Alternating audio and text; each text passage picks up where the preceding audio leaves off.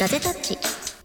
こんにちは、リンクマンです。ゆずきひろみです。この番組はガジェット好き IT ライターのゆずきひろみとアップル関連を中心に活動するブロガーのリンクマンがガジェットの話をメインに気になるニュースや話題をつまみにお届けする番組です。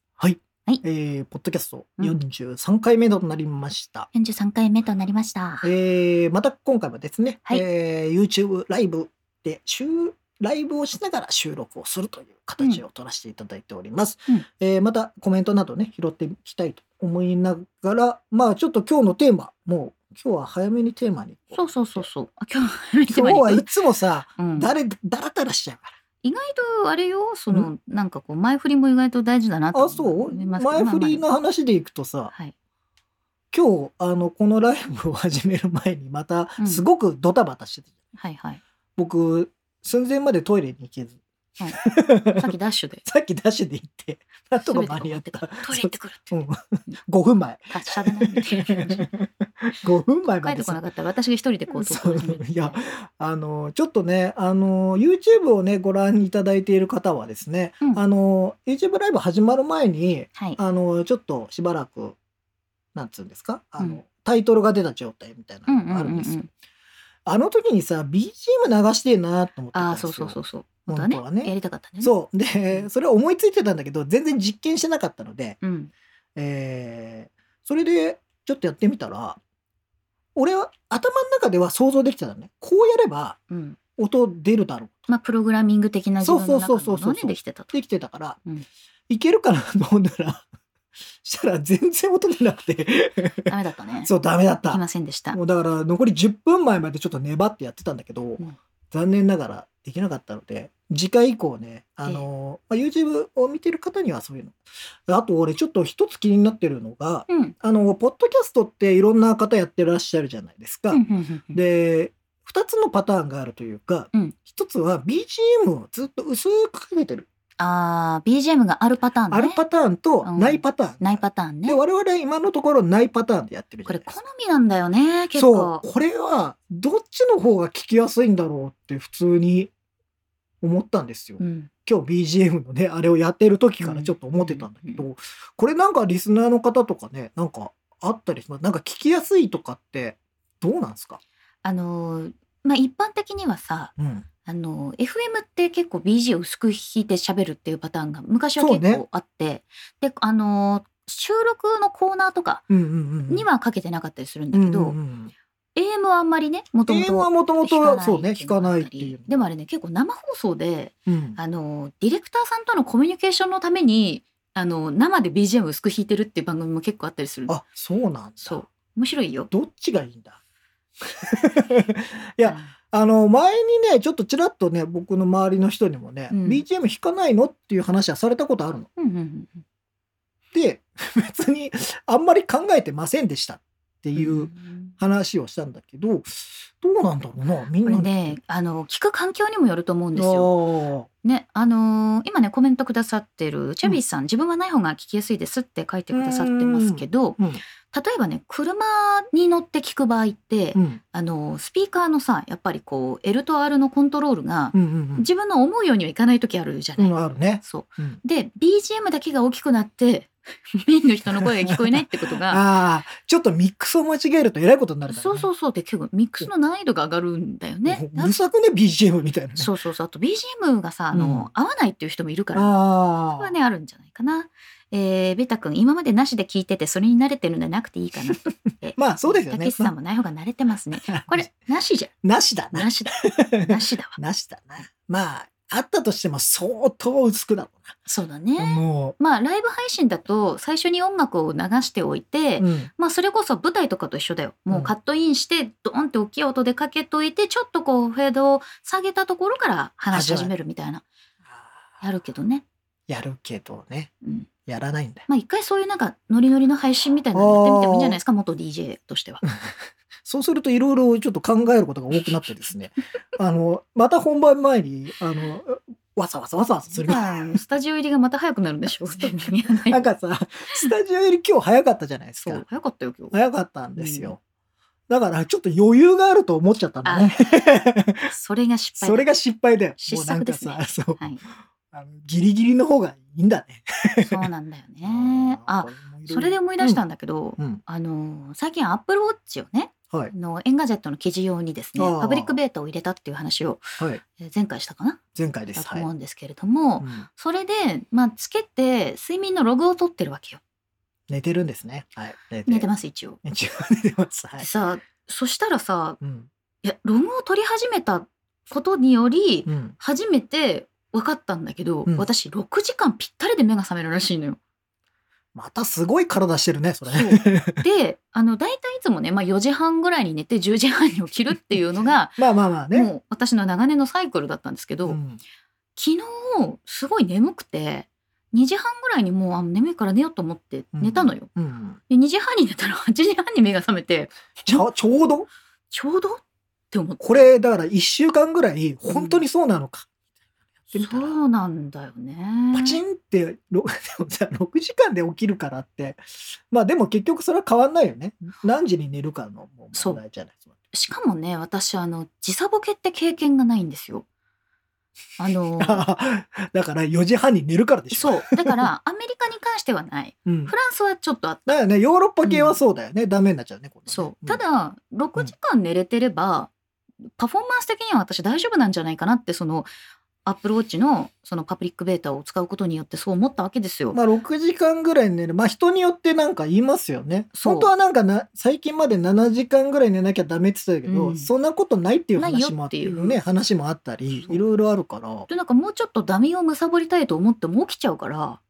あのそれは二度寝はしないんですかそれあするんなんだよで も二度度寝をするっていうよりは私あの起きてからうん1時間ちょっとぐらいは iPhone で仕事したりとかしてるんですだからそのツイート見て朝のニュース見はいはいはていはいメールを見て、うんうんうんその今日すぐ返事しなきゃいけないものとかをこう整理するんですよ。はいはいだらだらはいまあとそれややりますねそう確かにねん私、そうあだねの自分だけかなと思ったら結構モーティンモーニングルーティンのシリーズでそれやってる人多かったからああいやそれは俺もそうかな脳まみず起きた脳みらそうそうもそうだ脳みそさんも 脳みそうさんもそうだって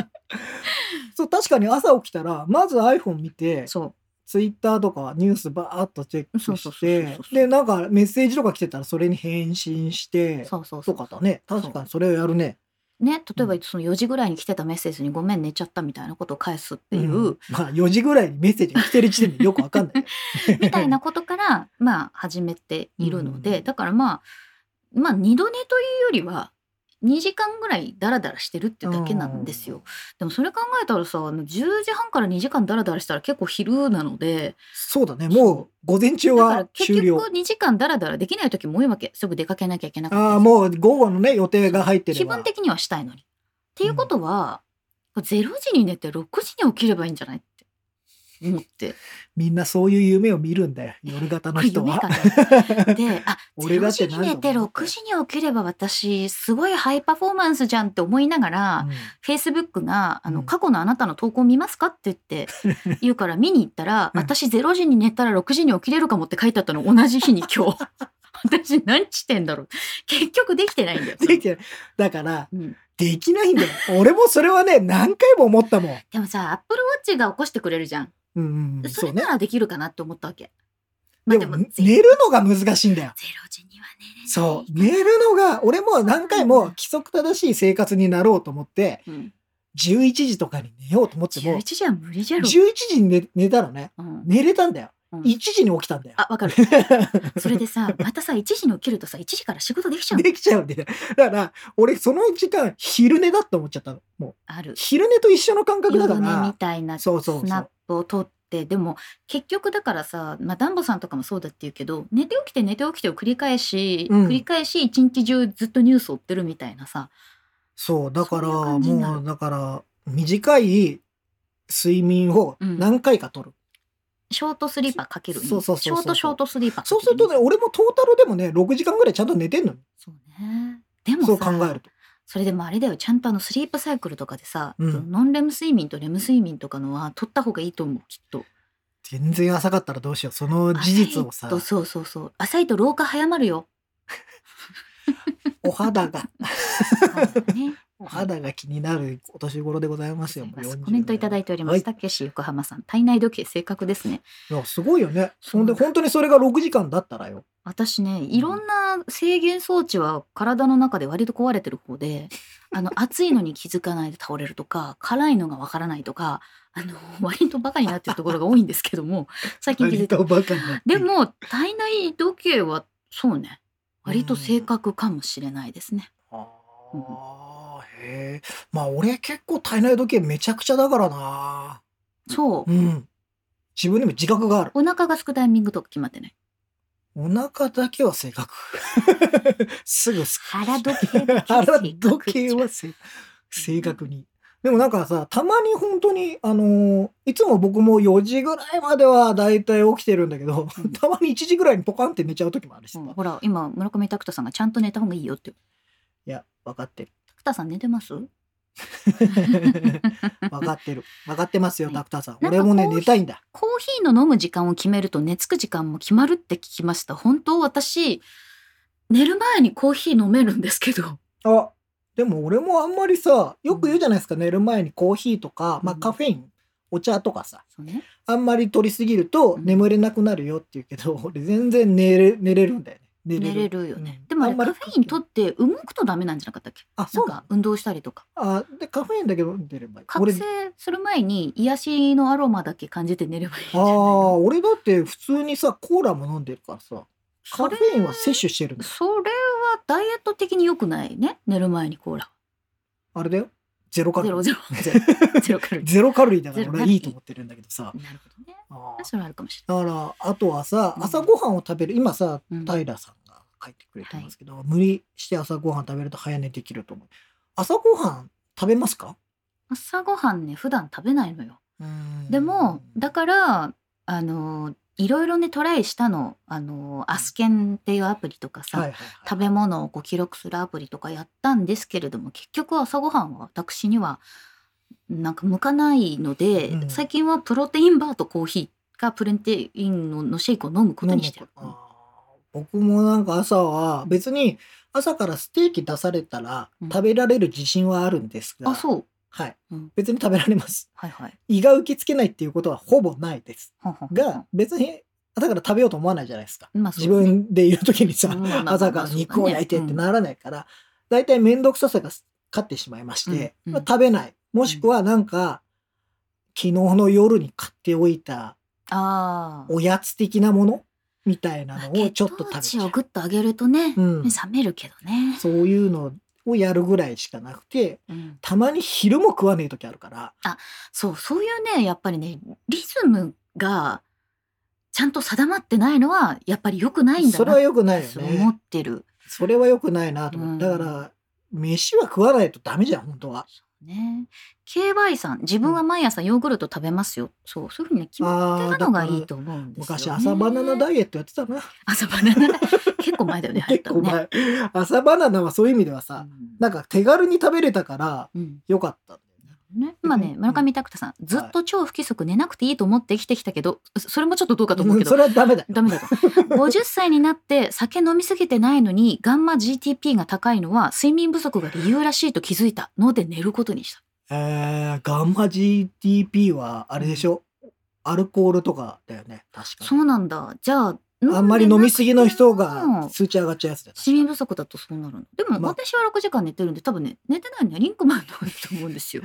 俺も私トータル6時間なのよ。うん。まとまって6時間って確かにそんなに寝てない気はして、まあね4時間寝た後に、後で1時間、1時間みたいな感じでう、んとって最終的には6時間なんだけど、うんなるほどね。やっぱでも、あれだよね。ちゃんと体調には気をつけなきゃダメだよね。本当に。でもね、私、そのうエンガジェットの記事に、うんアップルウォッチのその、あまあ、パブリックベータはね、うん。そんなに押し付けがましくないからいいなって書いたんですよ。つまり、あのこの時間にゴールデンタイムに寝ないとダメだよみたいなことは言ってこないしその、うん一般的にはこの時間に寝ると良いって言われるから早く寝ろよみたいなことは言ってこないのでその生活様式の多様性みたいなことが尊重されてるっていうのはすごくいいなと思ったんです。4時半に寝ようとあそのう何時に寝ようといいのただ4時半に寝ると「おはようございます」って言われるんだけどねあの表示には ねそこはちょっとねそのなんだなるろほうどね4時はね、まあ 朝っていうあれだったみたいなんだけど4時半からだって起きて活動される方も結構いらっしゃると思いますよそう朝方の方は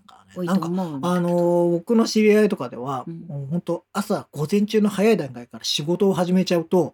周りが静かだからあそう仕事がはかどるっていう人聞きましたよプログラマーさんでね、うんなんかもう会社はスタートするの10時なんだけど、ん自分は6時に出社してもう3時ぐらいに帰っちゃう人とかいる、僕へえあすのごいそこはもうこのなんだろうそんなにこう、まあフレックスにそうそうフレック、スでっていう感じで、うんうんでもそれだとさめちゃくちゃやれること多いじゃない多分そうね家族と過ごす時間も増えるしさ3時に帰れたらさそれこそお子さんがいたらお迎えとかにそもう行けそうるそかうもなしのれそうないなしのさまあでも眠くないのかなよ、ね もう俺もうこっちの都合で話してるけどさでもさそのアップルウォッチがそうやって生活を整えてくれたりとか気づかせてくれたりするっていうのは、うんいいなって思いつつ、うんその IoT とヘルスケアのグッズって結局日本ではまだ全然根付いてなくて、そうねうん多な分んか一番ね根付いてるのね体重計だけだと思う、本当だよねそう体重計はさ今さ体組成計とか、あの体重計乗ったらさ、うん Bluetooth とかにつながってさそうちゃんと自分のヘルスケアアプリとかにやるのは増えてきたけどさ、これはもう結構前からじゃない、ね、できるようになってるけどそさこはでただなんかほら例えばそのなんだろうなまあ、オムロンさんなりなんなり海外向けには割とヘルスケアテックみたいなものを CS でも出してたりするわけですよ。うんで温度計もねうんあの割と6年ぐらい前のシースにはもう多分出てたんですけどなかなかその日本には認可の問題があるのでねそこ医だよね療機器として販売されることを前提にしないとっていうところがあるのでなかなかないとか、難しいんだねでもねまあそう確かにさそれを医療目的とした時にさうんまあそのデータは正確なのかいみたいなさそう僕らで言うとさ体重計もさ本当に正確かどうかなんて分かんないじゃないまあね、まあ一応目安ではあるしそうさだね、さうんだからそこをやっぱり突き詰めていってさそれこそ本当に医療的にどうなのみたいになった時にやっぱ厳しいよね制限はそうなんだよね。ねだって他にもいろいろあったんだよなんかあの私がいいなと思ったのはフランスの製品で、あの自分の食べたものとかを記入していくとうんうん足りないサプリ要するにあー足はいりないはいはいはい栄養素を見てくれてでカプセルの中から なんかあの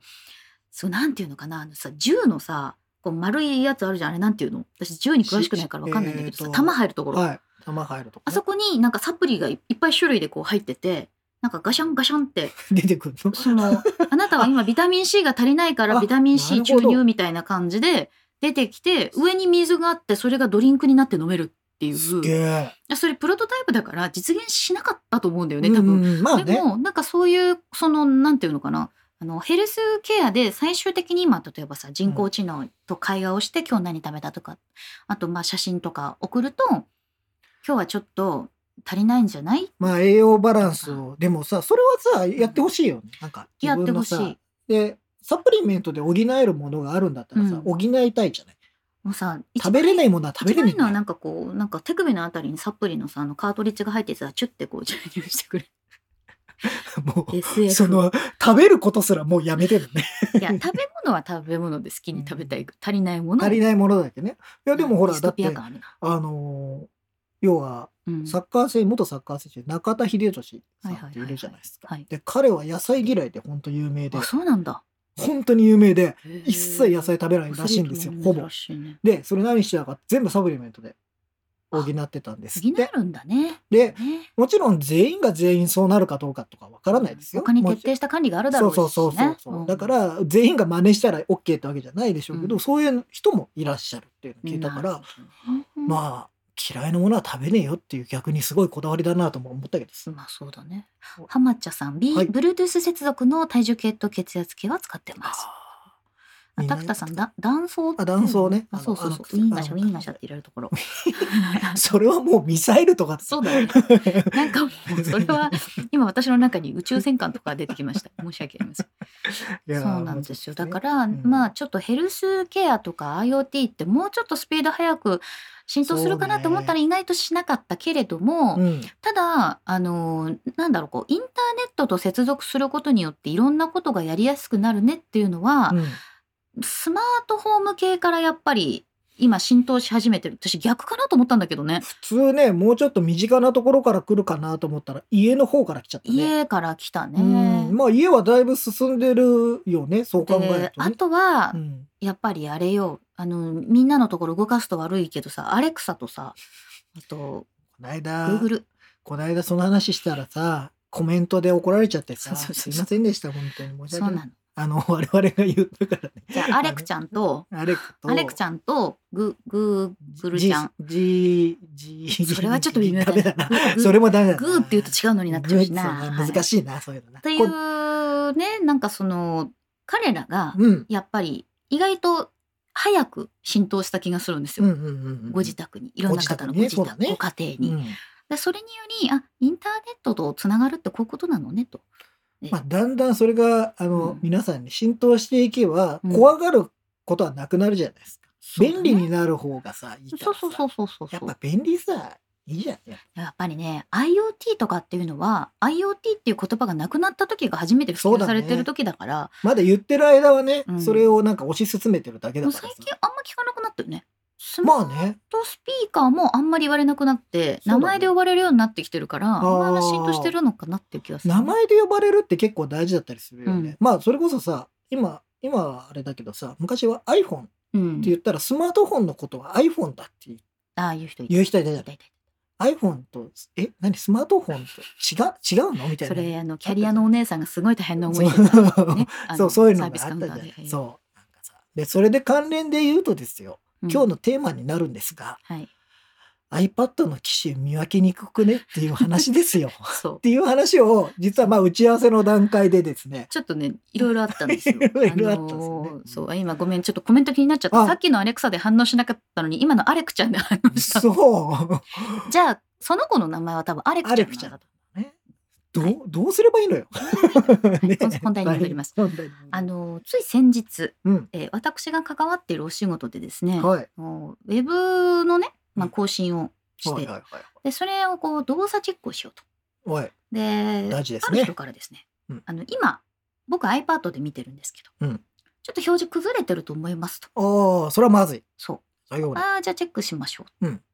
でどの iPad をおお持ちですっていう話うにんうんなって、うん。 iPad Pro です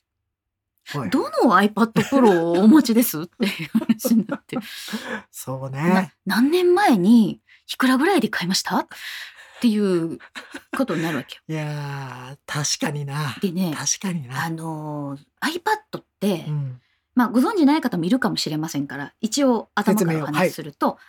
iPad Pro は最初は9.7だったんですよ、うん9.7インチでそれが10.5インチになったんですよ、はい合ってるねでその後11インチになったはい。で11インチがもう1回出たんですよはい、もう一回で出ました。その11インチ2種類はカメラのあの2眼か3眼かっていうところで背面を見ると違うわけ、で、えー、とさらにですねその10.5の iPad っていうのは iPad Air のサイズと同じなんですよ現行のね。現行の。はい、iPad でや iPad Air の古いサイズもあるんですね。でかつ iPad っていうあの iPad 今第7世代過去 iPad 無印とかって言われてるものも、えー、10.2?10.2 10.2です。なんですサイ今ズ、ね。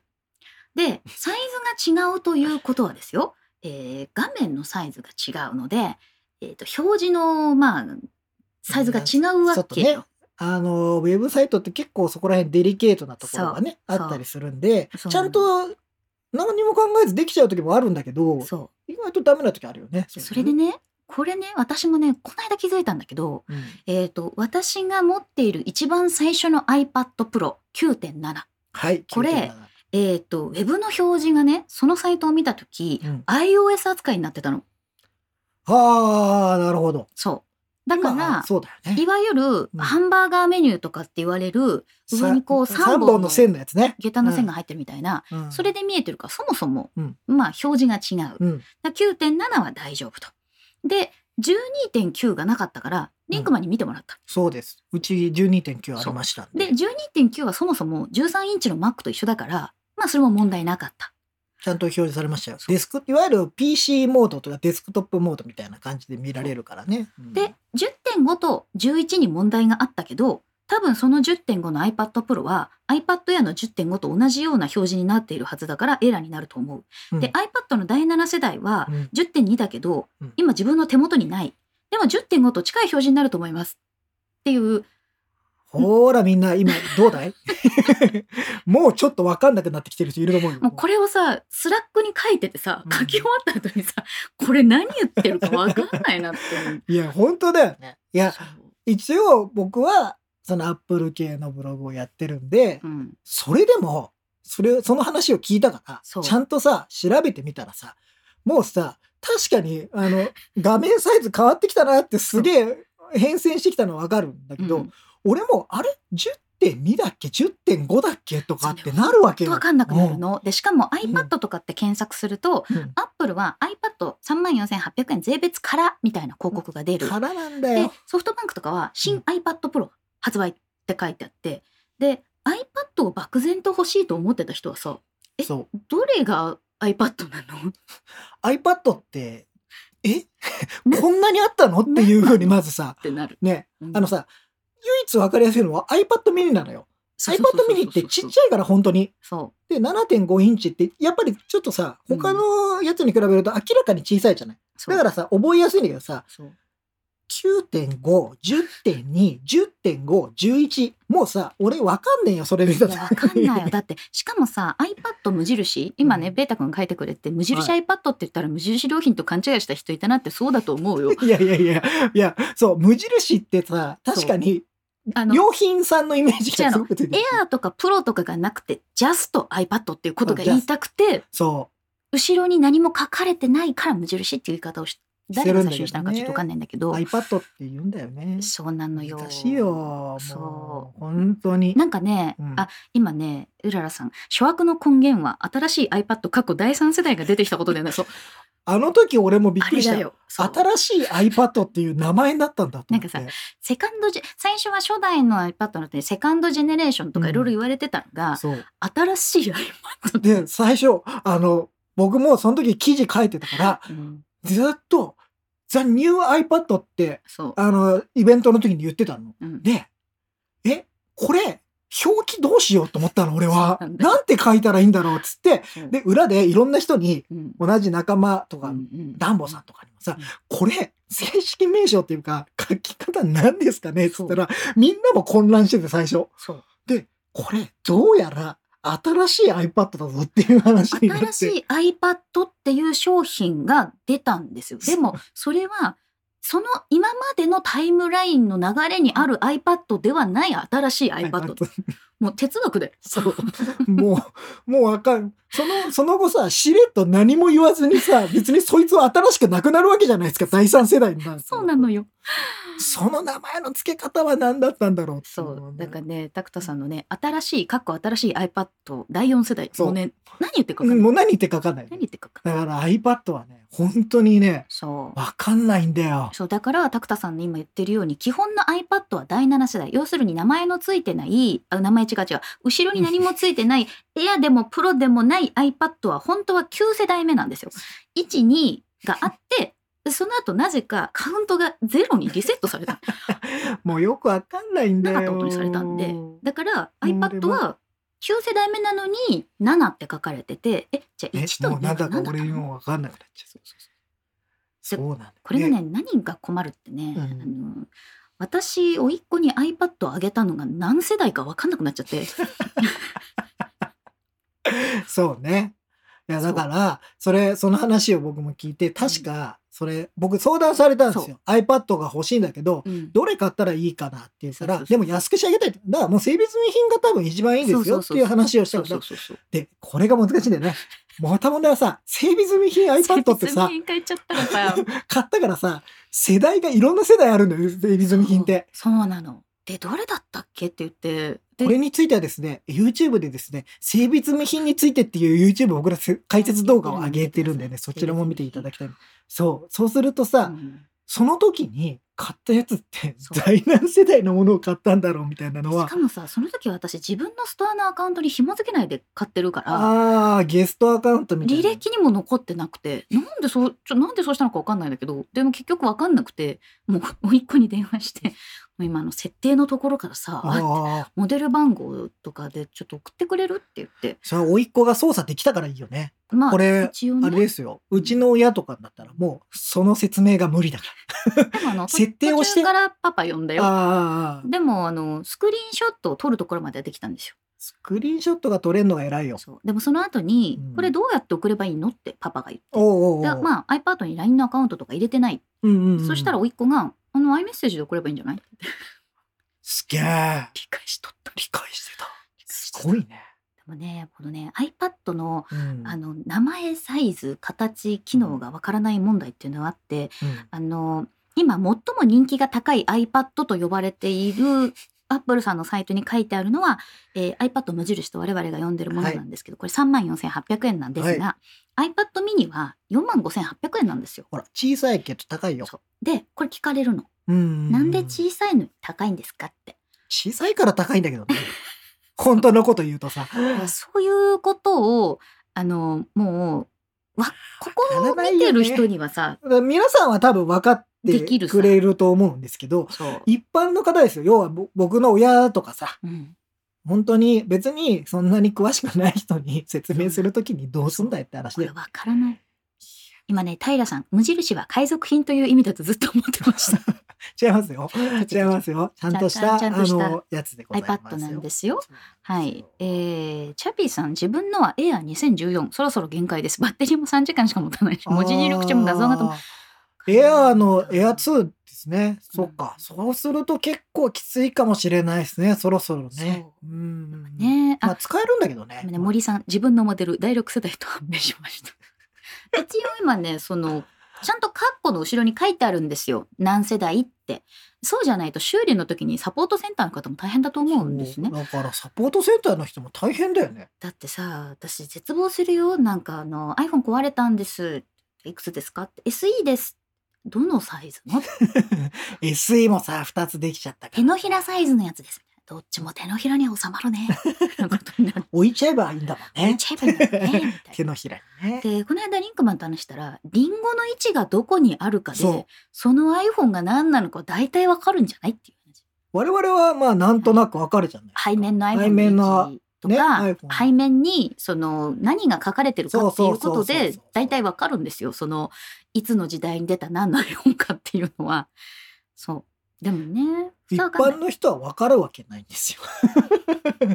そうなだんっでてすよさじゃあ例えば iPhone の裏側を見てください、はいリンゴマークありますよね、うんリンゴマークどこについてますかちょっと上の方ですおお わかんなくねで我々はちょっと動いて今回真ん中になりましたっていうのそうそうそうそだけど他の人に対してさ真ん中かどうかなんてこれわかんなくね、そうこれ今ねあの YouTube ご覧いただいてる方に私の11プロが見えてますけどこれはもう iPhone とか何にも書いてなくてリンゴのマークが真ん中にポンと置いてあるだけなんだけれども、うんそういうさ本当わからないからさだからまあ難しいよ統一の名称がないけどでも結局さなんかその例えばねそのうん iPhone の SE があってとか、うんあのまあ678いろいろあってプラスがあってマックスがあってとかあるじゃない。うんで姉とかに聞かれた時にさあの姉は iPhone6SE があるって信じて疑わなかったからその iPhone5 の次の新しいやつで SE っていうのを買ったから iPhone6SE だよって言い張ってたのうちの姉はねでもそれをちょっと私は小バカにしました一瞬うんうんあうんのうんそれもあのネタでポッドキャストでお話しししままししたたがね、うんでも実はこの差っていうのはさいあやのあれだと思ったのファッションのコレクションのあ春夏秋冬の例えばバレンシアガの違いを見分けられるかという 話ー見分けられませんこれいつのモデルのバレンシアガなのとかさでもよく考えてみればそのバレンシアがファンの人にとってみればすごいイージークエスチョンなわけでしょそそれこの金具が金色じゃんみたいな はでそれが、うんいやだってリンゴが真ん中についてるよついてる 11プロだよみたいな SE だよみたいな。そうなんだよ。そう。本当にそうなんだよね。ね。で、我々は当たり前のようにそんなことを言ってるけど、うん。だから知らない人にとってみれば、ほとんど暗号を聞いてるようなもんなんだよ本当ね。そうなの。それでよくさ、うんあのファッションとかでさ、うん、なんかこう今年の冬のトレンドはこうマットなルージュがマニッシュな雰囲気でどうのみたいなのあるじゃない？何言ってるか分かあんなれいけどっ。て男性から見ると何言ってるか分かんないなって思うけど、うん今さリキッドレティーナテクノロジーのところのアップルさんの説明が、うんエッジからエッジまで広がるリキッドレティーナディスプレイの魅力は美しさと臨場感だけではありません。プロモーション、トゥルートーン、業界トップレベルの色精度などって書いてあるんだけど、うん、これ同じじゃないって思そうね。う。これ、あのー普通の人に聞かせたらそう、は で、何が違うのって言うよね。だからこの新しいディオールのアディクトはこのグロスの金色のこのラメのところの感じが違うんだよ。アディクトみたいな っていうことだよね。いううんことかなって思いました。だから我々も伝える側の人間からするとやっぱりそこは甘んじちゃいけないんだね。これで分か分かってるでしょっていうふうに言っちゃいけないんだよなんね。かさあの、うんほらあれ羽田空港の駐車場みたいにさうん象とかさ、ああ詐欺もうあと最近あれだよアマゾンのさ、うんえっ、と受け取りのロッカーみたいなのあるじゃない、うんうんうんあれさ動物の名前ついてるよねあそうなのそうなんかあの多分、うん数字で管理すると分かんなくなるし地名だとダメだからなんかねカササギとかねへフえクロウとかこんな動物の名前っていうぐらいあのー名まあ前でがもついてる、その方がそうみんなにとって分かりやすいか。分かりやすいと思う私私ちょっとカササギに荷物取りに行ってくるねみたいな。俺もう何言ってか分かんないけどみたいな隠語だよねそれね。なんかそうああそうだねそれは分かんないね。そうなの。コメントいただきました。えー、健二岡本さん、マクドでも SML でポテトは値段違うよ。そうだよ。そうですよね。まあマねックと。でマもック S が一番安いよ。そうそうそうそう。でも iPad みんなやつ高いんだよ。えー、平さん、車みたいにマイナーチェンジとかフルモデルチェンジとかの表記してほしいです。ああー、ーこれはね、メディアによってはこういうね表記をすることもありますよ。だからこの間あのー言った時で iMac は27インチがメジャーアップデートで、そうそうそう。 21.5インチの方はマイナーアップデートっそうそうていうような多分、えー、と媒体によって記事によって書いているところがあっていわゆるそういうそういうことなんですけどじゃあそれが一般の人に伝わってるかっていうと伝わってないんだ。これだってさ例えばさこう13点何点何とかさ iPadOS13.4 でこうなりましたとかさ、いやー本当ですよ。うん他の人にとってみればその点1ってなんやねんっていう話でしょ。 なんか14とかにしたりしてませんよねっていう私の iPhone11 ですけどみたいなさお おみたいなね。そうもう11でしたが。うんわ我々には言ってることはわかるけれどもみたいなのありますよね。確かに。はいそうだリンクマン先生スプリットビューはどの世代の iPad から使えるのですかえー、記憶にございません。これ無印でも使えるはずだけど、じゃなかったっけそれが第何世代からかっていうのは、というよりかは、OS のがどっからかによるかな。あとあと9.7はもう使えないんじゃなかったっけあ、もうダメなの。だったかも後で調べときます。そのぐらいのね、あの、僕どんどん記憶入ってくるんですけど、出てくるんです出ねて。 出てくるんですね、僕はね。ね残念ですよ。はい、健二岡本さん、リンゴ以外の情報も参考に、すべて知ってればほぼ機種がわかる。そうまなあまあね、そうあなんの、だだから、本当にそうだと思います。だから、僕らは結構いろんな情報を与えることはできるんですけど、うん、その、きあの教えてくれる人が、どこまでそれを教えてくれるか。そうそうそうそうそう。だから、僕らは分かりやすいようにうん、これ、教えてほしいものそを、なんかその、設定アプリからうん、情報に行ってって、いやー、それ、実はやっぱ難易度が高くてさ、技的のマーク入ってます そういうことじゃない。そら全部入ってる わ、と。入ってなきゃ困るんだけど。でもこれあの今健二岡本さん書かれてるシーズンとかエピソードって、だからさっきの iPad のさ、うん1と2が出た後に新しい iPad になったっていうあれはエピソード1とエピソード2だったんじゃないだから今あそうエいうこピソード2、えー、とシーズン7なんじゃない iPad は。 とまあよっぽまあそう言われてみれば分かる人いるかもしれないけど、うん普通の人また分かんないわ 余計わかんなくなっ2と6とかが出てきちゃったらさうん2つの数字が出てくると分かんないもんねい、やこれはねもう枯れないよねだ。からだからさそういう意味ではさ、うんアップルウォッチでもアップルウォッチはダメなんだそうだアップルウォッチは分かりやすいと思ったんだけどわかりやすいと思ったんだけど、うん初代とシーズン1があるんだよね。シリーズ1があそるんうだそうそうそうそうよ。シリーズ1っていうのがあって。シリーズ1そう、だから、世代が一個重複することそうがな起んきだるよねだからシリ,、シリーズっていうのもさそうね。だったら、やっぱ iPhone はいいじゃうんん。 12、13ね、 14っていけばいいんだよあ。るもう逆に崩してほしくない、もうそれ。プラスになったりマックスになったりする からあそうね。何なんだよ。まあ多分それは本当にマーケティングのあれで多分いろいろ試行錯誤するんだろうね。でもさプラスってよく考えたらさ機能がプラスされてるんですかっていう質問ももしかしたあらー私が販売員だったらきっと聞かれてたと思うんだよね。そう要は大きさによって使える機能が違うんですかみデたいィな。ズニープラスみたいああでももう今別デにィズニープラスしかないもん。なないから ね。ないからねデラックスが今投稿されちゃったでしょ。そうだよね。うんツルッツルの黒ならジェットブラックだ。ああ、ジェットブラックって何だったんでしょうね。もうなかったことになってないあれ。でもあの色すっごい好きだけどな、綺麗で。いや本当美しか漆った。黒の黒でさ。いや美しかったけどわかんない。もう。ねえあ、れだって持ち運んで傷つけたらショックなんだもん。うんあれだけ綺麗だとさ。すごいでもあれの時だけは私透明の iPhone ケースを結構使ってたかな。ああ、あの、あれもさ、ちゃんと透明なケースもさ、ちゃんとしたやつじゃないと、ついちゃうあの、くっついて、もわれが起きてそ、うちょっと虹がかっそたう感だから後ろにあの接触しないように点々点々っていっぱい入ってるやつとかねはケースメーカーさん泣かせだったと思う。大変だよね、伊あれ達ね。直人さん新しかった iPad そうですね。 過去形になる。楽しかった修学旅行新しかったですよ。新しかったもうそんなこと言うと、全世代が新しかった iPad になりますけどね。でどれを買えばいいのみたいなことを聞かれるとまあでも私はもう仕事でフルフルに使いたいんだったらやっぱり iPadPro2020 ですよ最新の現行モデルを買うのが一番いいと思いそまうす。ね。いや、俺、それで言うとさ、今、僕は12.9インチ持ってるんですよ。うんで、これ何回か、あの、ガジェットたちの YouTube でも出して iPadPro ますけど。の20 20。 9んあ19か2020か。んえっあとと一番新しいやつじゃあ2020。が持ってるんですよ。はいで、前の世代はうん11インチを持ってたから、うん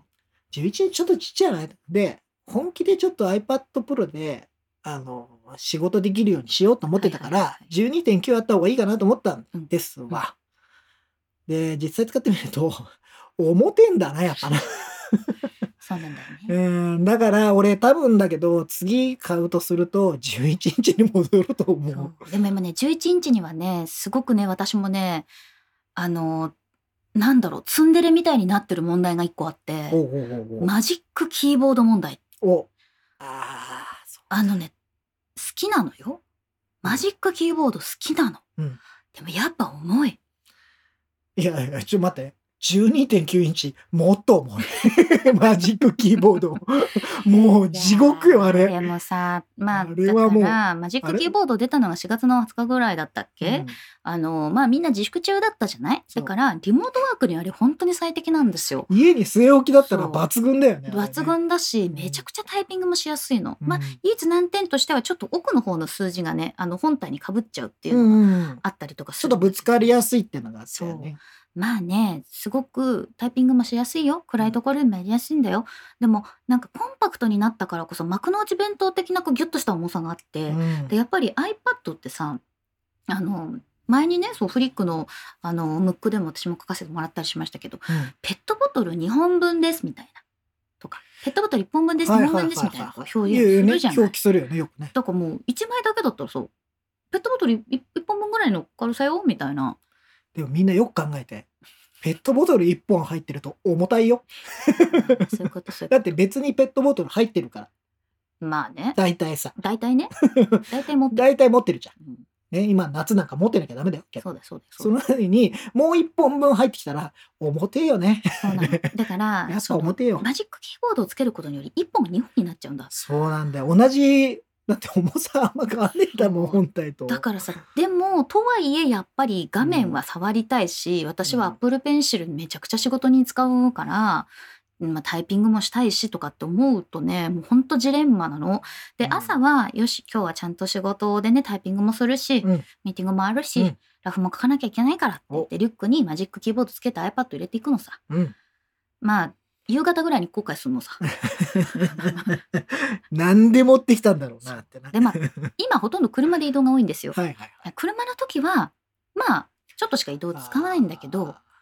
そうまあ、取材でと思ってさあの電車電車乗乗るるととねするともう帰りに重く感じるわけいやーそうだな俺も車だったら全然重たいものを持っていくでもの車の時は調子に乗って MacBook まで持ってったりするもんね使たわまないにだってあれですよねこのスタジオに Mac 持ってきたりする時ありますよ、ね、 MacBook、iPad、iPad とか持ってきたりする、ねあの開けないんだけどだけど使わないのになんで持ってきたんだろうこの人と思いながら俺 い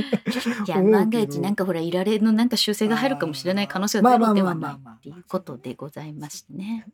そうなんですよ斉藤さん、はい iPad Pro12.9 はキーボードつけたら MacBook Air より重 いそうなんその事実は重たいだったら MacBook Air 持てばいいのに持ってしまうそうなんです事実があるんですよね中見拓太さん12.9を落としそうだしえーガラスを割ると7万円というのが怖いはいアもッうプルケアに入ってください Apple Care に入らなきゃダメだねでも Apple Care も高いのよそうアップルケアも高いのよ高いのよ高いやっぱでかいからいい車にはいい保険をみたいそうだねななってまあでもそれはしょうがないよね。しょうがないねうんでも重たいんだ。でもさ昔に比べたらさうん。アダプターが軽くなった問題があるじゃないああ。モバイルバッテリーがあれば全部のデバイスに給電はできるし、それは確かに変わったよね。まあアダプターなんであんなに重かったんだろうぐらい重かったじゃん。まあね。そうだからそういう意味では、まあアップル製品は、うん総じてアダプターは小さい方だと思いますよ。もっと、もちろん今ほら、ガンってね、あそのう窒化ガリウムを使って小さくなるよ GAN ね。とか言ってガン、あるけど、総じて昔からアップルって、えっ、と、途中からだけど、あの、昔17インチの MacBook Pro があった時はい代、はい結はいは構いでかかったんだけど、 あれはでかかった。うんでも今、ほら、あのゲーミングラップトップって Windows のね、やつとかあと200ワットぐらいのやつで、ね、でもう本当にもうお弁当箱ぐらいのやつがそうだった出てるから、それに比べると、あの、持ち運びやすいとかはあるから、あるあるうん、いいけど、確かにね、モバイルバッテリー今すごい2万ミリぐらいを例えば持っとけばさ、何でも充電できちゃうじゃん。いや本当そうなのよ C で、USB-C 経由でで結さ。構さバッテリーメーカーさんが言うのがさ、うん2万を1個持つんじゃなくて1万を2個持った方がいいよってそれはでも本当に思う、俺も。そうあのうんやっぱり給電のうん自分のこのサイクル的にもそうだし、ダメになっちゃったら本当ダメになっちゃうからそねバックアップ的にも持っといた方がいいしこれね多分ね災害のライフハック的にもあそうのだね。いろんなちっちゃいやつに細々入れてる方がやっぱり身軽になってこう歩かなきゃいけない時とかもあると思そうだうよんでねねそう全部持ってったら大変だしやっぱ2万目になれば重たいからねなんだよそりねゃ。そうだね、はいあえーそうあのタクタさんのね本体よりに重いマジックキーボード問題12.9のマジックキーボードは 707g あるから代わりに MacBook Air を持てばいいんじゃないいやだからそうなんですけどーもうそれを言ってしまうとでもうも iPad がいいの終わってしまうんだ話がねそうなんですまあだからいやだから結局僕は MacBookPro13 インチ持っちゃうんですよ、うん外行く時うん結局ねその重さのことを考えちゃうと、うんでやれることの多さを考えるとほぼ同じぐらいの重さだったらじゃあうんそうだなとかなん思かってさ、ね、私は仕事のメインがね結構そのアップルペンシルで何かを書くっていうのが今比重的にすごく多いんですよ。例えば、ばなんかその何かチラシとかポスターのデザインのラフをうん、はいミーティングしながらみんなではいはいその書いてこんな感じのイメージですかねっていうなんかゆずきさん起こしてって言われるから「はい」って言われて起こしてあこういうことじゃない「ちちち起きて起きてちゃちゃウェイクアップじゃなくて そのあーちょっとこうイメージはいはいはいはいあるでしょちょっと軽く起こしてって言われてこんな感じですかねって出してこれで合ってますかねみたいな感じでうーん iPad を見せて意思疎通を取った上でデザイナーさんに渡すものを作るみたいなことをするなるほどね。だから仕事してる状況にもよるもんね。その立場にもよってさ。そうそうそうで何が必要かみたいなのはうあるもんんね、私ねライライターって言いながらあんまライターっぽい仕事そんなに最近してないんでガジェタッチに書いてくださいよ。 あんまり記事書いてない公式サイトはいあのフリックさんには書かせてもらってます あでもそうなのよであのほら原稿書くとき私ほら音声入力があ多いってなるとやっぱりね、その書ける方が大事まあそうなると確かに iPad の方がいいね。そうなんだよね、で、僕なんかは基本的にはうん文章を書くじゃないですか。はいそうするとやっぱりタイピングの方が今のところまだ、うんこの間ほら音声入力の話はしましたけデビュどーし、たけどねそうそうそう音声入。力でもまだそ、それよりかはパーッと入っちゃった方が早いっていうのはあるから、うんやってるし、で、あの画像をちょっと加工したりとかもするんでそ、うで考えると、今のところ手に馴染んでるのは Mac の方だから、うんで、重さを考えたら、そら Mac 持ってくよね。まあそう今の現時点ではさ、そらそうだよね。私も iPad 連れてかなかったら不安になるな多分今いや俺はだからマックを連れていかなかったら不安になるなあーと多分一緒のことなんだけどその状況がねケースバイケースだからさ、もちろんやるでもべねきさ最近思うのは、うん私その iPhone7 プラスの大きさが今までの iPhone の中で一番好きだったんですよ。はいはいはいはい、であの持ってる感じと見てる時の重厚感みたいなのも結構好きで、うんんあの11 Pro もそんなにまあ画面サイズは変わらないよでもなんだろうなこう MAX の方がもしかしたら私向いてるかもって思い始めめてでその、iPhone と iPad でシームレスに作業するのうに、ん iPhone はやっぱりちょっと小さすぎるんだよねそのシームレス作業するのにあの iPad ま iPhone あそうだね Pro、11 Pro とかうは。んそしたらなんか別に今電車通勤もしないから片手で見ることもそんなにないからマックスのサイズ次の iPhone 大きいのでもいいかなってちょっと思ってるけど、えー次に後悔している自分がいるかもしれない。もう俺多分後悔してる絵が想像 できるあでもさでもさちっちゃいの使いたい時はさ私売ったりしないからちっちゃいの使えばいいんだよ多分。ああまあだから今だったら11プロそのまんまね、 11プロを左手にマックスを右手に持ってもいいじ何やゃん。ポケモ ンいっぱい持ってるおじいちゃんみたいな。 ね そうでだもねやっぱ本当だよな。だからもねうどの大きさが、でも結局さ、なんか、あのーフラッグシップと呼ばれるもだものを使うじゃないですか、そう我だね々ね。まあでそまあのそれは時仕事に、的にそうそう。で、その時に、 やっぱり、今、今だったら僕やっぱ11プロ。実は、えっと、僕今、11プロ、マックスは持ってないんだ。うんだけど、えっと、あと11があって11がある。あと SE の第2世代があるんですよ。はい。で、こいつら、あの、ちょっと画面サイズ違うじゃないですかそ。うそうそうそう。見え方が違う。そうそうそうでもやっぱりね、11プロが一番いい。もう SE のセカンドジェネレーションは16対9でそのまま配信できる唯一の画面サイズだよ。そうだね。まあ、だよって言われてだよって言われてもででって感じなんだけどね。 そうね。私ね iPhoneSE ねケースだけ買ったけどね、うん本体本体結局買ってないですね。すごいよね。ケースだけは先に買っちゃうんだもんね。だ崎陽軒のさああ、言ってたやつか。そっか。 欲しかったの よ。まあもうあれ崎、陽軒のそれはまあ iPhone ケースが可愛かった。まあそれはゆずきさんだから、なんか、あ、しょうがねえなって。家に飾ってあるよ iPhone ケース。お店ですか 飾ってお店ですかね。そうね。そうなんですよそうね。えーはい斉藤さん YouTube ライブのコメントは音声ではできないんですね。あそうなんだ。そっか。ここはブラウザーだっ聞いてるからたりとかするから、あそうな音の声入力ダメなのか。へーキーボードでどうなんだろう。う平さん、エアー持ってたら iPad だけ持ってマジックキーボードは持たなくてもいいね。確かに。まあそうそうなんだなんだけど、でもそうすると Air と iPad 両方持つと重たい。でもさ、 また重たいいもやんだこねこに、ね、見に来てくださっているうんね、皆さん皆さんはねやっぱりねものすごくマイノリティだと思うの。え ーその全世界的にですそうよで。すよね。そうそもそもねデバイスを2つ持ってるって浮気してるのみたいに言わ言う人いるからあー何人も何人も恋人がいるかはらいはいはい使い分けてるんですかみたいな、ああなるほどね。そうまあそれを言われるとさいや今1台の端末でも番号変えられますよって言いたくなるけどででもも問題はそういうことじゃないじゃないそそうういう ことじなゃんなくかてさやましいことがあるんでしょ。そうそうってね昔そうだったじゃん携帯2台持ちってそうさなんか人によって変えてるみたいな昔俺もそういう携帯が好きだったから二台持ちしてたのにさなんか言われたもんね。言われた。言われた。そそんなことないのにね。う、うん、だそんな今こはとすればよかった。あ050の番号いくつかつければいいあーそっか。のそっかじゃ ないそっかじゃないそっかってう言ってたもんさ。そんな私会社の代表番号を転送してますから050のああなるほどね。そそうういうすのれはばかかってくるのか。だからその辺はやっぱり便利になったなとは思うけどね、はいはい。フォーミュラさんアップルシリコンで Mac と iPad の境界が曖昧になるまあなんかねいろんなものが使えるようになるしまあこれあのダンボさんとうん松村太郎さんがね、あの来てくれた回の時にもお話ししましたが YouTube の方でですけど、はいこれアッはプル定例の方でね定例の方で、うんえーまあやっぱりやれることが増える Mac の方でやれることが増えるんじゃないっていう話もしてたし、いわゆる iPhone のアプリとかが動くようになるんでねそうなんだよねまあそうそうなった時に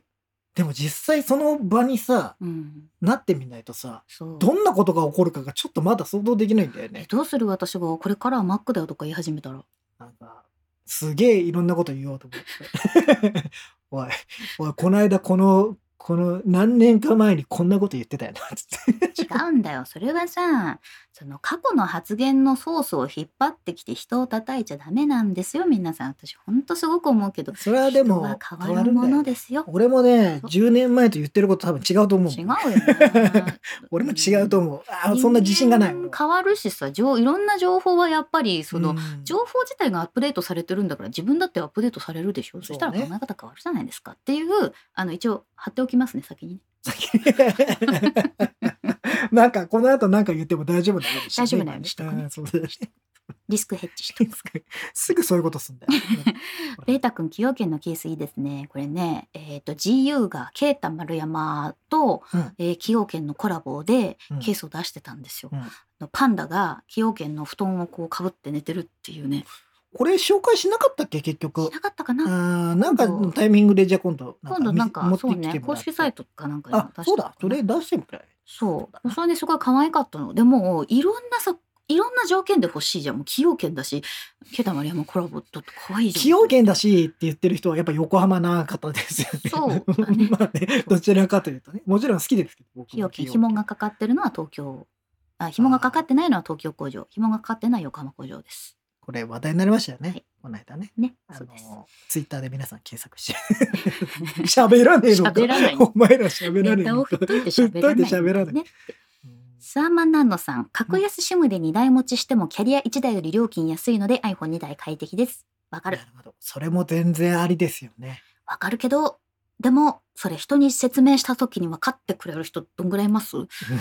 私の周りにはあんまりいないい。や俺も周りまあね僕らの界隈はそう業業界の人は分かってくれるけどね、なかなかそんなわけにいかなだいってさ、周りにはさ、もう端末って聞いたら買っちゃう人がいる から。もう、シムが。山根博士の話悪口はそこまで 博士だけじゃないけど、まあ主に博 士。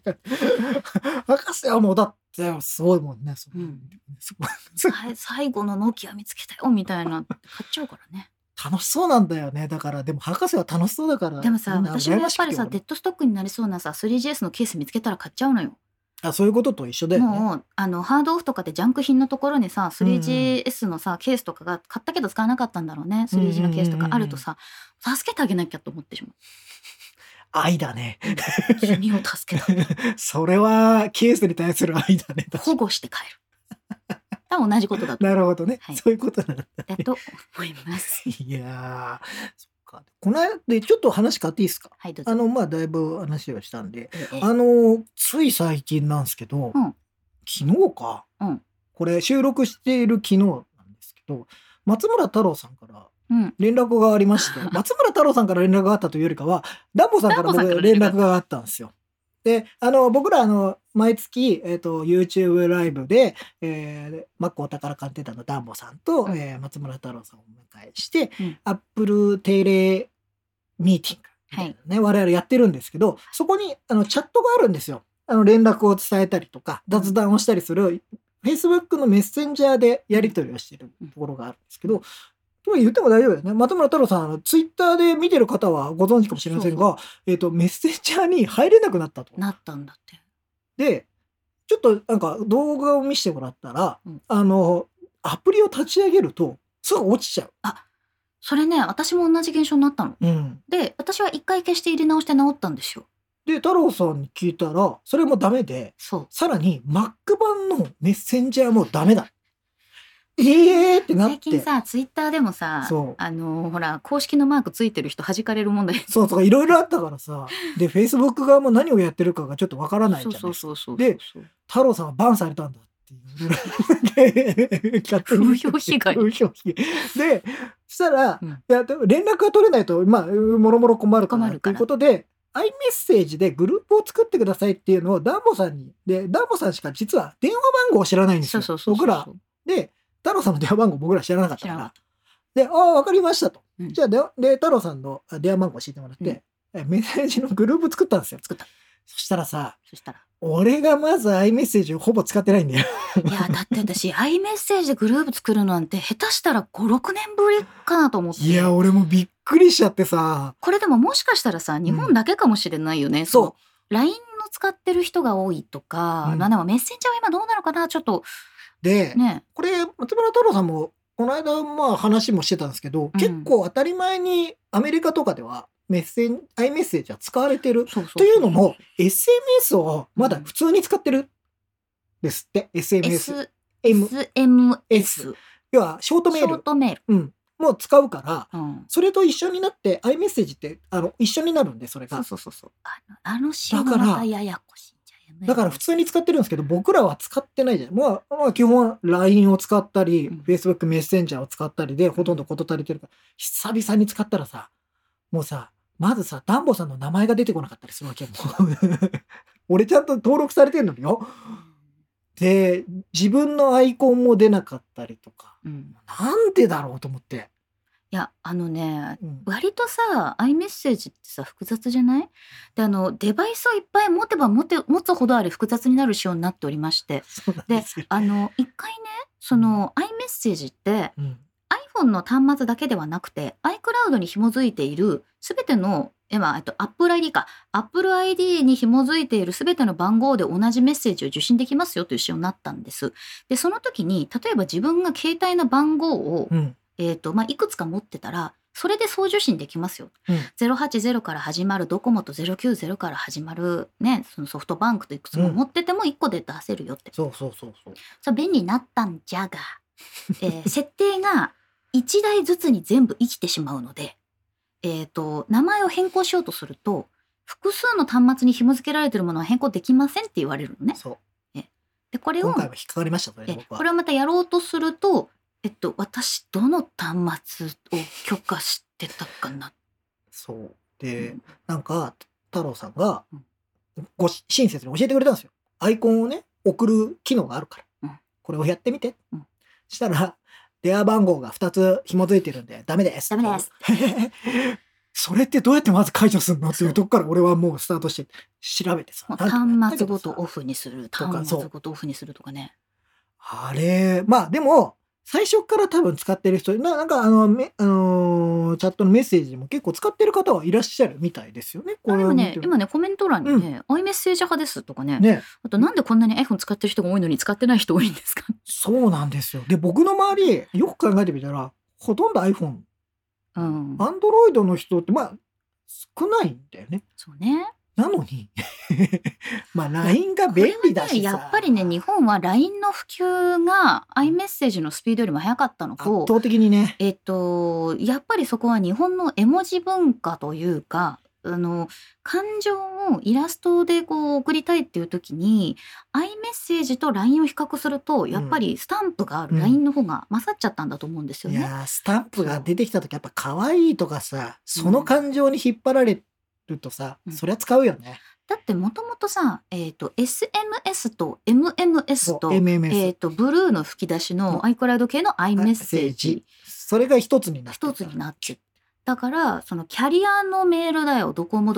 .ne.jp とかソフトバンク .ne.jp とか au 今なんだっけ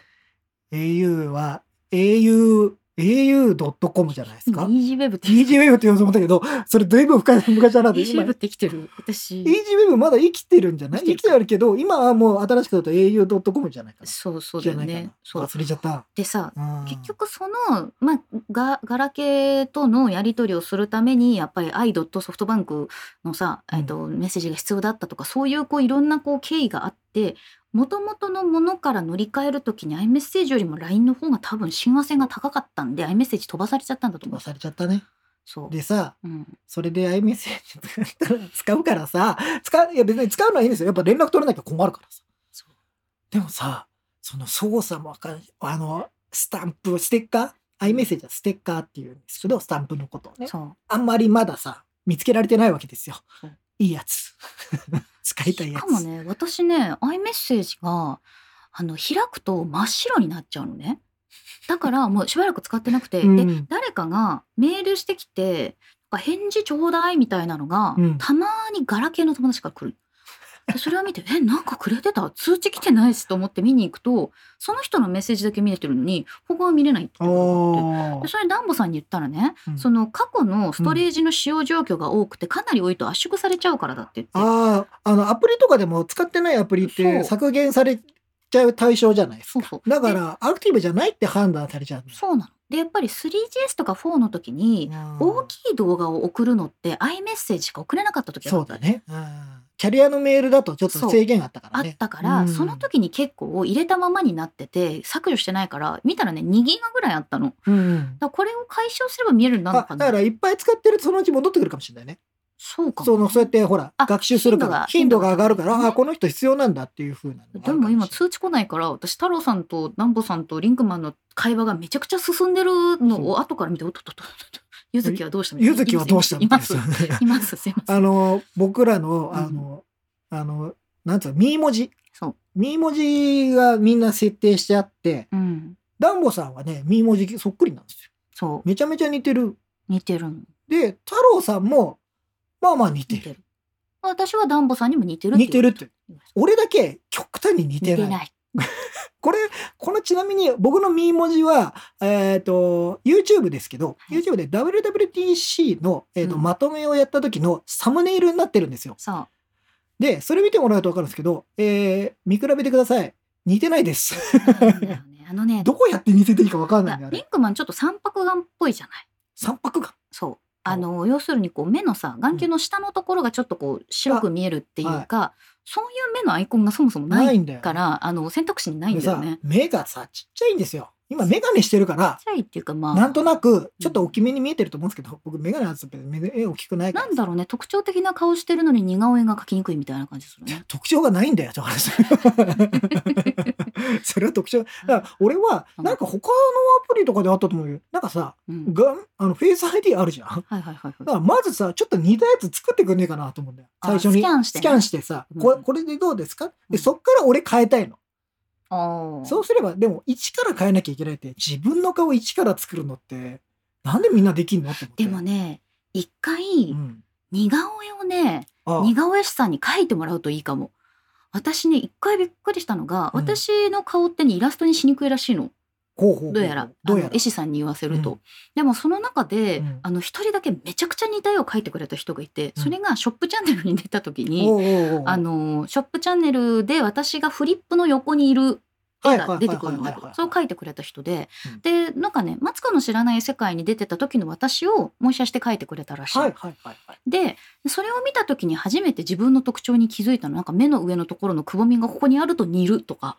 はあだから特徴をどうやって捉えるか、そうそうそうそうそう、まああの似顔絵描く人はねやっぱうん特徴を強調することによってなんかそう似てるっていうふうでにそすのるから人ね。はそのなんかたくさんいるアイドルさんとかたくさんいる劇団の人のイラストを描き分けられるぐらいのあー観察力のある人なんですまあ人それぞれにやっぱ特徴はあるんだろうね。そうそうとか骨格っていうかねうん影になってる部分とからしいんだよね、似るかどうかってへえ。影になってるとか骨格でへこんでるとか膨らんでるところとかをやっていくと似るらしいんじゃがなんか書いてもらおうかな。ねだなんかカリカチュアの人に書いてもらっちゃうととんでもないことになっちゃうけどえさまあでも特徴って特徴はそういうことだけどねことかもしれないけどね。はっ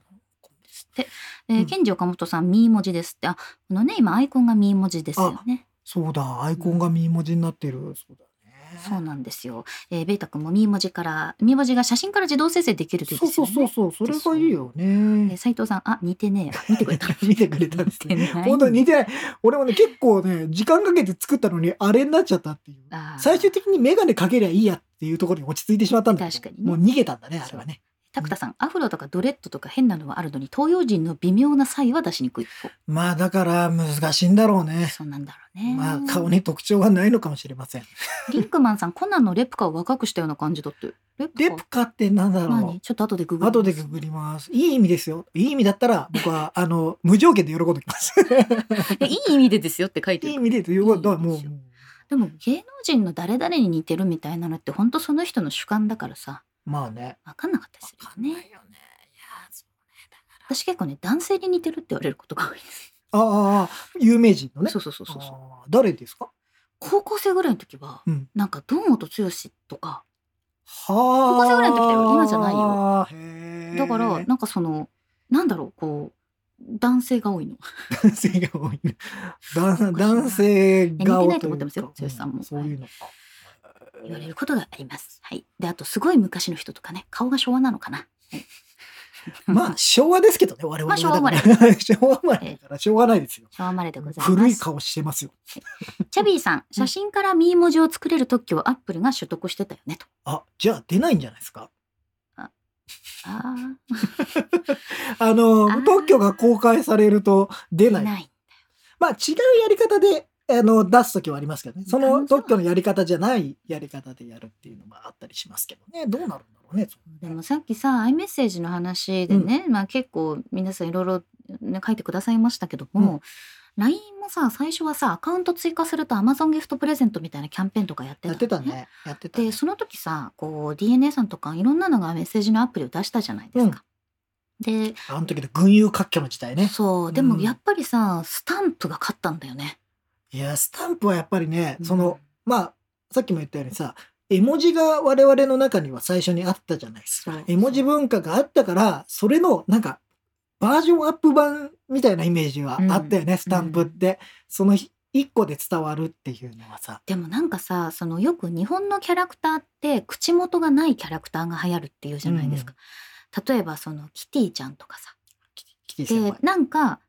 などんな表情してるか分からなくて無表情そうなのに愛くるしく見えるっていう、うんそれがすごく珍しいんだというねうだかんら絵文字もさなんかそういうちょっとこうシュールなものっていうか、うんうんうん何考えてるか分かんないけど面白いものみたいな方が流行ったりするじゃん、うんうんうんそうまあ、それがね、スタンプがまさかこんなになるとはね今我々の中ではボンレス猫さん とね。おぶんおぶんぐさんが流行おってぶるんぐさんおねぶ。んぐさんがおぶんぐさんが 連打されるという事件もあるから。おぶんぐさんっていうキャラクターあの YouTube でね、うんぶんぐさんのあのアニメーションがあってすごい癒されるんで見てください。見てください。 SNS 癒され第2弾ですね。 SNS アニメがものすごい大好きな子みたいまあ多分そうなんだけど、うんうんおすすめでございおますす。すめでございまでもこう動きとかがさやっぱりちょっとこう日本のキャラクターって独特だったりとす。かそうね。癒しの方向性があって実はそれも私 YouTube の猫動画にもあの共通だなと思ってってさ、うんうんあうんの海外のこう動物を撮ってるものってさ結構引きでさそうね。そう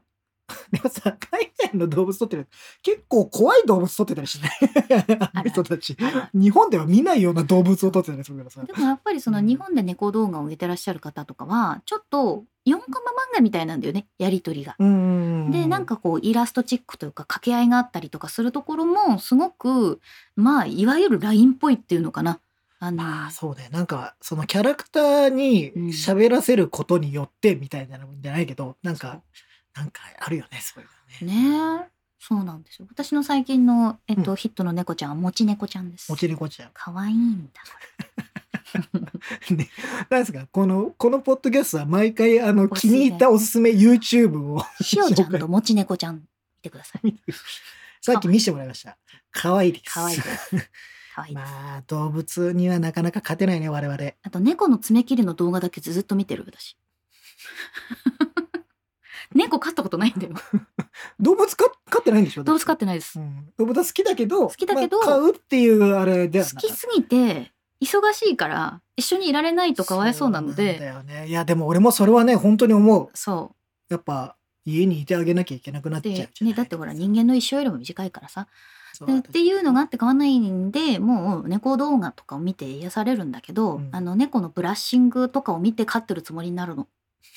自分が疑似体験してるのでね猫の爪とか切られてる「まあ猫ちゃんおとなしいわ」とかあ「暴れてはるわこれも可愛いわ」みたいな感じで見てるからうん猫の餌とかフェイスブックにおすすめされるの飼ってねえのにね。 飼ってないのに大変だね。なんか、 もうバーチャルの世界でも自分をなんかこう欺瞞し続 けてそうなんか利他げまで騙してしま騙うしてるというフフェイスブックを騙す。ェイスブックを騙すでもフェイスブックを騙すゲームやるよね我々やりますよ。あの、でも、あの、それこれ、この話ししとこう。うんこの間、結構前ですけど、うんあの、我々スタジオに入ってええ、話しながら、ええで、なんか iPhone いじってたんですよ。うんしたまあスタッフも含めてなんですけど、ちょっとスタッフもいたので、その時ね。で、その時に話してたのが、なんか、ゆずきさんが段ボールの話をしてたんだよね。あ、したしたした。うん。段ボールの話をして、うんで、段ボール、なんか大量にほら、あの、イベントとかの時は段ボールを買うんだよのね時。とかにね、うんその段ボールを何百個も買うんですよ、私。うんまあまあ、だからそれは確かに、ああ、そうなんだね、みたいな話。で、そういう時はここに頼むんだ、みそたう、いな段。ボール専門店のこういうとこあるのよっていうのを見せたんだようね、ん多分。でさ、で、見せて、で、俺は何もやってないよ、その時点で。何にもやってないよ。それなのに、次俺が Facebook を開いた時に、段ボールの広告出てきたんだよ。 ね俺、あれ、ちょっともう、ゾワゾワっとしちょたっ。と前からじゃないそう前からじゃないっていうまあ、もしかしたら同じネットワーク内にいたとか。のもある うし、んあのなんかよく一緒に活動してらっしゃいますからあのあなたも段ボール必要なんじゃないですかいや、俺はもう、あの時ちょっとゾッとした よ。世の中、いや、別にいいんだよ。うんでも、仕組みが詳しく知りたいなと思った。単純に。私でもさ、うんそのまあ、あの住宅展示場とかのね、はいあのお手伝いとかをお仕事でするんですよ。はいでガジェットとかさうんいろいろ見るじゃん、アップル見たうりんうんうんソニー見たりとかするじゃん、うんそうするとさなんかハイクラス男性向けの広告出てくるから ね。尊重費だ よ。尊重費だよ。 それはおここっちは女性じゃっていやいやだだそうだから家見たりとかガジェット見るのは男性だけじゃないの。そうねそう女性だって見るの。見るしうん好きな人はしかもハイクラス男性のあの婚活パーティーみたいなほら独身のステータスになってるから さ行かないだって女性のステータスは見なかったよねって話じゃ ないそれはそれだったらさそこまで拾わなかった不の思議だよねそれはねそうなんだよか不思議ね、まあ、結構ああのアルゴリズム面白いしメッセンジャーの中で喋ってることも結構拾われるかそらうね我々グループでやったら早速なんかいや特に僕は気をつけてる今気をつけてるのは、えっと、ドメインの話をするあドメインの話をすると、お名前 .com さんからですね、漏れなく広告が入ります。 で、あともう一つが、うんえーあの引っ越しをしようかなとか、例えば思った時に、あの、まあ、部屋の間取りがこんなんだいいなって探すと、えー漏れなく、えー不動産関係のあれ が、広告が出るようになります。 なんかここら辺は強いね。もうあっという間にそうなるから、ーでも、さ私は広告主になることもあるわけですよ、うんまあそういうのを考えてるとやっぱ面白いようんそ、の出したことによる反応だったりとかでうん私結構ねあの Facebook 経由でこ広告がそもそも私割と好きなんですよ。ね、言ってまあすよねのだって、広告主さんがいてさうん広告を出したくて出してるわけじゃん。うんで昔は、まあ、ちょっと精査されてない広告もいろいろありましたけど今はクライアントさんがねこうちゃんといろんなこうみんなに見てもらうためにやってるっていうのは分かるから割とそこから踏んで契約したりとかする。えエステとかおーなんか、うんもうありがたい人ですよね。あでもやっぱりあのそういう行動する人がいるんだなっていうデータをこうなんか提供したいじゃないですか。う ん。なんとなくそっちの立場提に供したい。あ、そっか。そっちの立場に立って考えちゃったりするんだけど、いやーもうでもなんかいや広告っておもまうあんそういう意味では面白いなと思って、でどういう仕組みでやってんのかなもちろんちょっとうさったい部分はあるんですけどもちろんなんか、うわ拾われでもね、えっとね、正直ね、コメントとか、えっと、初動を見てるんですよ、その人たの。うんステータスよりも、何にいいねしてるかとかの方が。ああまあ「いいね」とかはねそうだからだから猫動画とかに「いいね」してるとそうな猫の好きなんでしょうんああなた好きでしなたお好きですよょね、ねと。っていうやつは、うんあーそっかいやどうします そういうことがまああるので、私はまあ結構広告の追お尾ーあの好きなんですけどね、うんでもなんかこうさ広告の中にもこうちょっとこう良識のない広告みたいなものはいまだにあったりとかありますねあ、まあこの間もちょっとヤフーさんかなうん、がなんか何億円分ぐらい、えーうん広告を、えーバンしたいわゆるねそうそうそうそうあの排除したっていう要はまあ有料誤認だったり、まあ、サプリとかサダプイエッリトととかねかいろいろねうんあるからねまあそういうのいまだにやっぱあるし勝手に芸能人の写真を使っあたそうそうそうそうやつとかもいまだに見かけるしね私ああいねうのってなんとかならんのかねと思う事務所に電話かかってきたことがあってほうほうほうなんか柚木さん出会い系アプリのあれに使われてますよって、ええあの広告とかに。でなんか事務所にそういう電話かけてきてくれた人がすごいなと思うんだけどそう,、ちちょっと待ってその人は出会い系アプリ使ってたのそうなん だろういやでも広告を見たんだと思うんだあよ。あなるほどねうでわ広告でもそうです出てないですよねっていう確認をだから事務所にしてくれたんだよ。うん、で事務所からも身に覚えがあるはありますよありますよないないですないですナイスナイスナイスってなってでそれは、うんあの言ってもらったよね。ああまうあんそうだよね勝手に使われるそうのそう本当それはでもうも熱い結も構んやっぱりねそういうのはあるんだよね。だから全部自分では管理しきれないしねそんなインターネットに出ちゃったらそさうなのよ。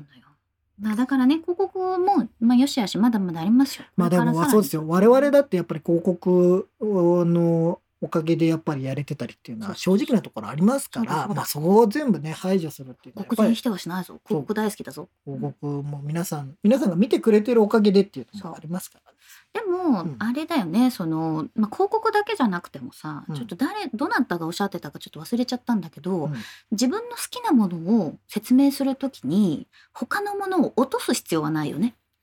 あーそれも僕嫌いですねうん、正直に嫌いなんかえ A がいいって言えばいいのにそう B より A の方がいいよねって言った時に B の話いらなかったよね今の話の中で。あとさなんかそのさ、うんうんなんで B 使ってるの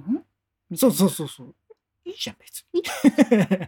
そうそうそうでその人が B 好きだったらさうん、その人を否定することになるじゃない。だから人の好きなものをやっぱりうん否定していくっていうのは私はあんまり好かんですね。好かんですか好かんですね。だってその人なりのさ、うん。ね、やり方があるじゃないだから私 iPad めちゃくちゃおすすめしてるけど、うん他のタブレットだってすごくいいんですよ。うんでただ私が iPad が好きだか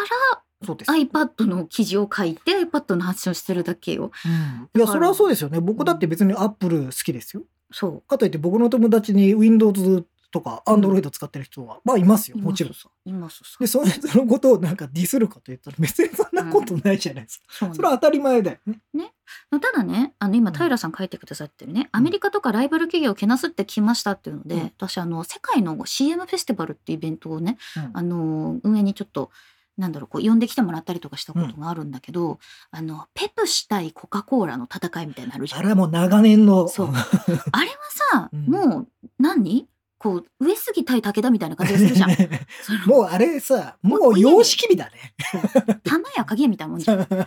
うんだからまあ、あれを、まあもうもはやお互いの会社がディスり合うことで、なそうんかやるっていうのが確立したからね。うん日本ではちょっとやっぱそれは、ちょっとに馴染まないんだろうなとは思いますうよ。んまあ本当にさその、どちらもが面白い一種返しみたいなものも存在するとは思うけど、うんでもまあ広告だけじゃなくてやっぱりその個人の発言で他を否定するような人っていうのはちょっと私は気になっちゃうかな。そうね、もううんそう、好きならそれを好きだって叫べばいいじゃないってことですよね。なんだスラムダンクか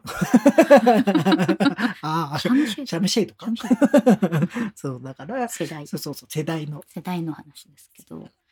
だねそれはなんか SNS でそれを言ってまあ確かにそうだそうだ私もそういう人たち嫌いだよって言ってくれる声を集めることがしたいのかもしれないんだけど、うんあんまりなんていうのかなそれをすることによってさそんなにみんな幸せにならないじゃないうんあのいいんだよ友達の間でさあの自分の好きなブランドのやつの会のミーティングしてるんだったら別にいいよ。そうそうそうそうそう。もうそれを公に出す必要は特にないでしそうょ。だからさ我々もよく言うけどさその公に出すことにはさ、うんそりゃ誰かが傷つく可能性があるわけじゃないですそうかそれを言ったの。で身内でさ、うん人の悪口言うってのはさなくはないじゃない。そうよ。うんそうやって仲良くそなれるこはとだっさてなそいとうそうはそれは否定しないしさそんな俺もさ清廉潔白な人間ではないわけですよ。ですよねいつもいろんな人ディスってるじデステレよ やめろや俺ない方だと思ゃ。うんないないむなしいろない。ミカも確かにない。うんあ今、ケンジ岡本さんから、えースーパーチャットいただきました。はいありがとうございます。ただでポッドキャスト、YouTube 記事見てるみたい。ああり がとうございます。あの、でも、こいいれ、ですこういう、あの、スーパーチャットとかをいただくのも、はいまた、あの、ありがたいお話で、あの、我々続けていくためには、やっぱそういうのが必要だったりするんで、ね、ありがとうございます本当にありがとうございます。いや、もう、 気づいたらすげえ喋ってるぞ。そうだね。めちゃくちゃ喋ってるけどね。ちょっとコメント大丈夫ですかなんか結構コメント拾わずにだいぶ来ちゃいましたああねりがちょとうっとごコざメいンますトを拾ってなんかみねましょ うか。まあ、さっきあのほら、ミー文字の、ミー文字のくだ話りとかはありましたけれどうんも、えっと、タクタさん、次の OS でマスクがつくから、リンクマンもうそれにしておけああ、そうですね。iOS14 から。ば、目から下でにさせる。うーん。 似るかなそれですら似る自信がないんだよ、俺今。チャビーさん、ペッパーの失敗は口があるからっていう都市伝説聞いたことある。まあ、口があると、なんかそれこそリアルになるじゃまあ、ないラけバッど。トみたいなね、うんない可愛いっていうのあはれ可愛いね。ラバねでもねペッパーその威圧感を与えないようにそうあねの身長の上目遣いになってるんですよ。うんうんそうなんですまあいろいろ考えてねそれが大体人間に受け入れられるかどうかっていうのはやっぱ世に出てみないとわかんないから分かね。んないからね難しいよねそうえー、伊達直人さん、うんビッグウェーブさんは作りやすそう。ピンクウェーブさん は作りやすいむしろ唯一無二ですからね本当に ね、うんチャビーさん、YouTube で猫って言ったら丸です。あ、丸ちゃんも。もう、知ってる昔から見て。うん知ってる、え、伊達直人さん、柴犬の動画よく見るけど、出来合いぶりが滲んでる。そうなんだよ。やっぱりね、愛されてる動物を見るのが好きな。それは大事だよね、うん見るいやだってさねなんかなんかちょっとあらが見えたら嫌だもんね そうなんかではねね、なんかほら、それこそそなんかビジネスで飼ってるみたいな感じになるとたさ、らちょっと嫌だよねちょっと愛してあげてくださいよってなるからね。はい、伊達な直人さん、なぜか男同士のマッチングアプリの広告が出てきた時 が、あらそうあらいうわけ広じゃ告ないのに、そうそうそうもしかしたらお好きですかみたいな。ことを言われちゃう時がある。はい。えー、ま、マカダさんって読むのかな、うんあれはプロレスですよね。ああ、これ多分、えーとコーラとペプシーですよね。多コ分、カそうそコうそカ・う。コーラとペプシコーラ。あれが、そう、プロレスだっていうことを、分かるか分かんないかでさ、うん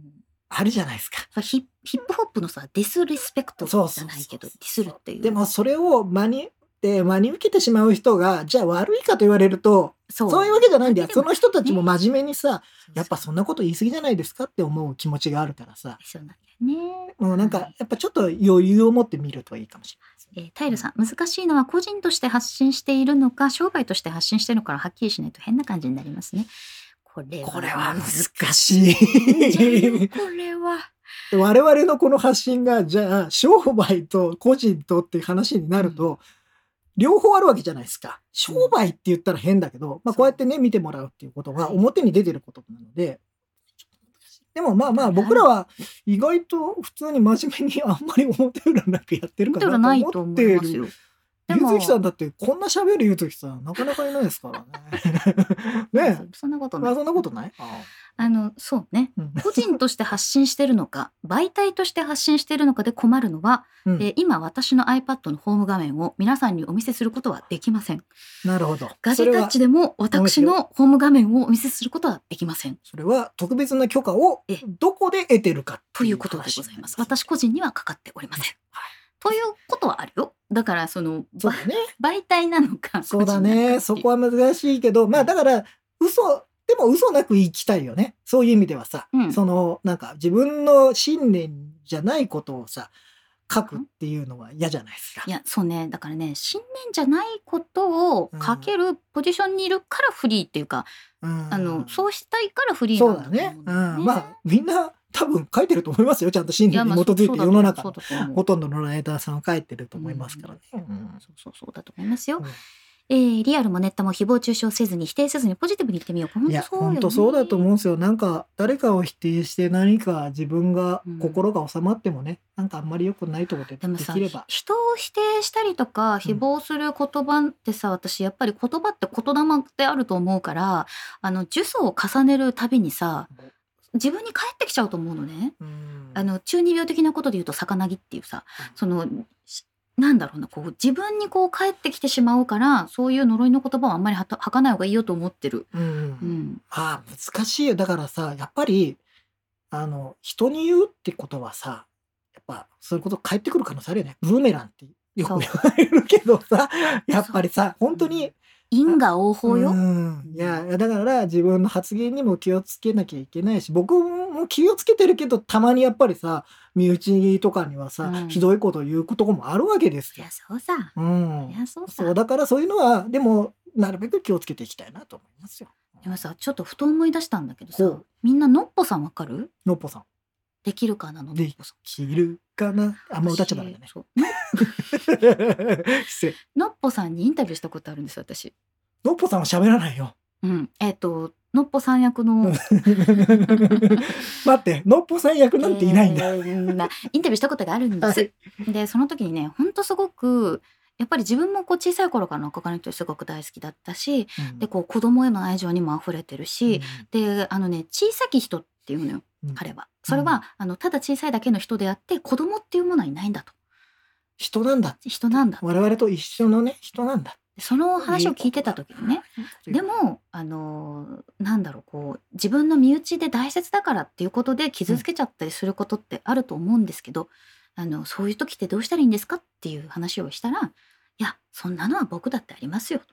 誰だってそういうことはあるんですよそれはしょうがないよね」って言ってくれたの。それはでも結構救われるよねそそういう人でも、う、うん、やっぱそういう気持ちになるんだそうとかひどいさこと言っちゃったなっていうことうはん近ければ近いほどあるけど、それはしょうがないその後ねどれだけこう愛情を伝えるかだと思うんですよ。ええだからそうだねそことらいう辺はこ言葉とを今思い出 した。急に思い出したね はい、えー、ウォッチの記事はいつ頃どこで見れるのかな私のウォッチの記事はインガジェットにすでに出ております出ておりがガジェタッチについてはあのリリースがされないと我々もあの動画うん等々は公開できませんのでそれまでに踊るんじゃろああ でも意外と早いかもしれないからね早秋いかっもしれないて9月からは基本秋ですから私何度でも言うよリンクマン戻ろうよっていよやリンクマン戻って撮ろうよっつったら俺は踊る方じゃない踊らせる方だって 恥ずかしいリン 恥クずマかンしいローラン今もう今やでってまもすとはいえリンクマン踊ろうよっていう私もどうかなそうね俺踊ったことないんだっつってんの Shall we？シャルイシャルイダンスシャルビーダン スですなんで踊るそうまなあ、んですおまあ、ちょっとなんか、あの、iOS14、iPadOS14、WatchOS7、んうんあたりについては、えーちょっと動画をちゃんとまとめたはい動画を作りたいなと思ってるんですよ。うんまあ、やっぱり新機能がいっぱい出あるとかやら。っぱりほら一般的にはそれが分からなかったりするけど、でも今アップルウォッチを手に入れることによってうん本当にその、豊かになるというか、うんあのね楽になるっていうのかな、うんちょっとこう自分のあのー若干上から物言ってくるけど優しい秘 書その秘書ちょっとイラッとするけどい。やでもアップルウォッチちょっと上ちょいちょいち上ょっかとら上から来るからね確かにご苦労様とか言ってくるしご苦労さん。うんうん、うん、だけうどんねってなるけどでもそういうところがいいのなんかツンデレっぽく てだからおすすめしたいわけですよ、はい、今日ちょっともうそろそろ終わりにしよあすごい喋う。りづらい長くなっちゃったから。長かった ポッドキャストの方はこの辺で失礼いたしたいと思います。というわけで今日もゆるっとお送りいたしました。目立たずあなたに寄り添いたいガガジジェェタタッッチチお送りしたのはゆずきひろみとリンクマンでした。バイバーイ。